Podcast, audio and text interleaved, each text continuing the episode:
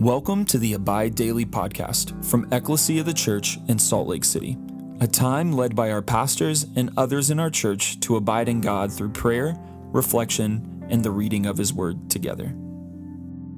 Hey, this is Greg. Thanks for joining me today. As we begin our prayer and reading today, let's start off by taking a moment to pause, be still, and be aware of God's presence.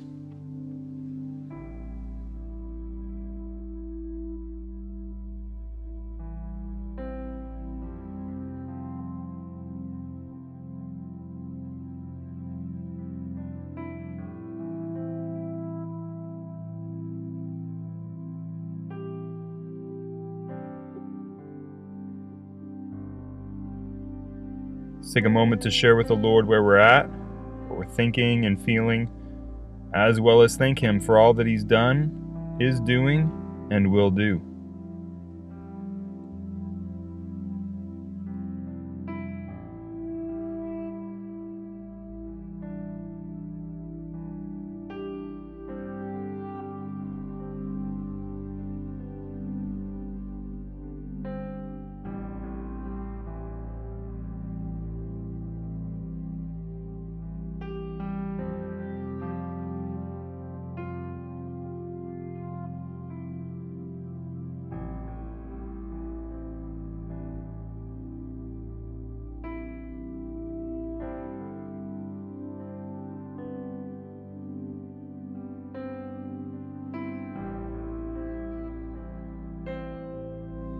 Prayer for our renewal in Jesus' birth. Almighty God, you have given your only begotten Son to take our nature upon him, and to be born of a pure virgin. Grant that we, who have been born again and made your children by adoption and grace, may daily be renewed by your Holy Spirit. Through Jesus Christ our Lord, to whom with you and the same Spirit be honor and glory now and forever. Amen. Lord, as I read your words in Scripture, I ask, Holy Spirit, that you lead me and give me understanding. Lord, I ask that you would draw near and meet with me and lead me into your kingdom today. I'm going to be reading from Isaiah chapter 40, verses 9 through 31. And this is a little bit of a longer passage. I considered shortening it, uh, but I wanted God's words to really speak. And uh, this section of Scripture is entitled The Greatness of God. So, Buckle down and hear these words from the Lord. Go on up to a high mountain, O Zion, herald of good news. Lift up your voice with strength, O Jerusalem, herald of good news. Lift it up, fear not. Say to the cities of Judah, Behold your God. Behold, the Lord God comes with might, and his arm rules for him. Behold, his reward is with him, and his recompense before him. He will tend his flock like a shepherd. He will gather the lambs in his arms. He will carry them in his bosom and gently lead those that are with young. Who has measured the waters in the hollow of his hand, and marked off the heavens with a span? Enclosed the dust of the earth in a measure, and weighed the mountains in scales, and the hills in a balance? Who has measured the Spirit of the Lord, or what man shows him his counsel? Whom did he consult? And who made him understand? Who taught him the path of justice, and taught him knowledge, and showed him the way of understanding? Behold, the nations are like a drop from a bucket, and are accounted as the dust on the scales. Behold, he takes up the coastlands like fine dust. Lebanon would not suffice for fuel, nor are its beasts enough for a burnt offering. All the nations are as nothing before him. They are accounted by him as less than nothing and emptiness. To whom then will you liken God? Or what likeness compares with him? An idol? A craftsman cast it, and a goldsmith overlays it with gold and casts for it silver chains. He who is too impoverished for an offering chooses wood that will not rot. He seeks out a skillful craftsman to set up an idol that will not move. Do you not know? Do you not hear? Has it not been told you from the beginning? Have you not understood from the foundations of the earth? It is he who sits above the circle of the earth, and its inhabitants are like grasshoppers, who stretches out the heavens like a curtain and spreads them like a tent to dwell in, who brings princes to nothing and makes the rulers of the earth as emptiness. Scarcely are they planted, scarcely sown, scarcely has their stem taken root in the earth, when he blows on them, and they wither, and the tempest carries them off like stubble. To whom then will you compare me, that I should be like him, says the Holy One? Lift up your eyes on high and see who created these, he who brings out their host by number, calling them all by name. By the greatness of his might, and because he is strong in power, not one is missing. Why do you say, O Jacob, and speak, O Israel? My way is hidden from the Lord, and my right is disregarded by my God. Have you not known? Have you not heard? The Lord is the everlasting God, the creator of the ends of the earth. He does not faint or grow weary. His understanding is unsearchable. He gives power to the faint, and to him who has no might, he increases strength. Even youths shall faint and be weary, and young men shall fall exhausted. But they who wait for the Lord shall renew their strength. They shall mount up with wings like eagles. They shall run and not be weary. They shall walk and not be faint. This is the word of the Lord. Thanks be to God. This section of Isaiah 40 is entitled The Greatness of God, as mentioned earlier.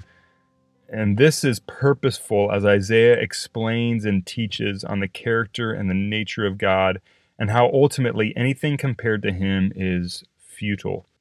This is one of the most fundamental passages of Scripture. I remember meeting with a few guys like seven or eight years ago and having them read this and just meditating on the greatness and the power and the majesty of God. Later in chapter 41, Isaiah comes to the point of saying that even if you have many people around you who support you and affirm you and encourage you, without the Lord, it's all futile. God is the one we are dependent upon. He is the one who is great above all things. He is the one whom we ultimately need, and He is the one who is great and to be praised. I love how this scripture ends with the encouragement that the Lord is the one who never gets tired or weary.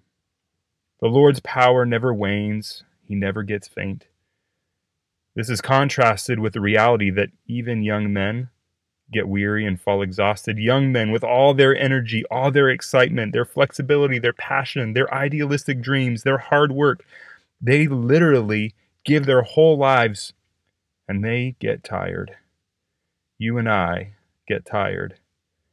And the reality is that the older we get, the more our bodies will be weakened, frail, and faint. I don't know how you're doing with this week of Christmas, and if your if your end of the year has been anything like mine, you may be trying to try to wrap pieces up and uh, get deadlines done before Christmas and family time, or you may be fully prepared but still feel tired and like you ready, really ready for a break. The reality is that we are to work and we are to be diligent. We are to put our energy into life, but the reality is that we tire God never tires. He never gets weary and he never needs a break. He doesn't get peopled out and needs some alone time, nor does he experience anxiety with tasks and the responses of others. He is the everlasting God who made heaven and earth, and he will give and renew the strength to those who wait upon him. So, whether you're needing some renewed strength or an extra measure of strength, my encouragement to you today would be to ask the only one who is truly powerful, our God as Father, Son, and Holy Spirit, to give us strength, and then wait for Him today. May we ask strength from our God and wait for Him today.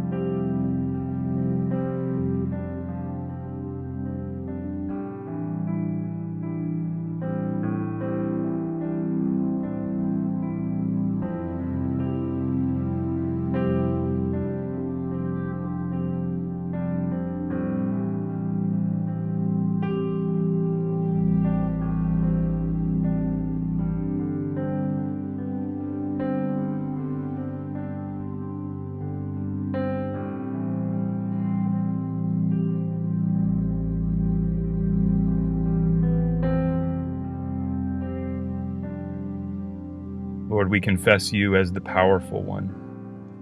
Lord, we confess that you hold all things in your hands. You know what will happen this week. You know all that is coming before us. You know all that we've experienced, and you are never tired.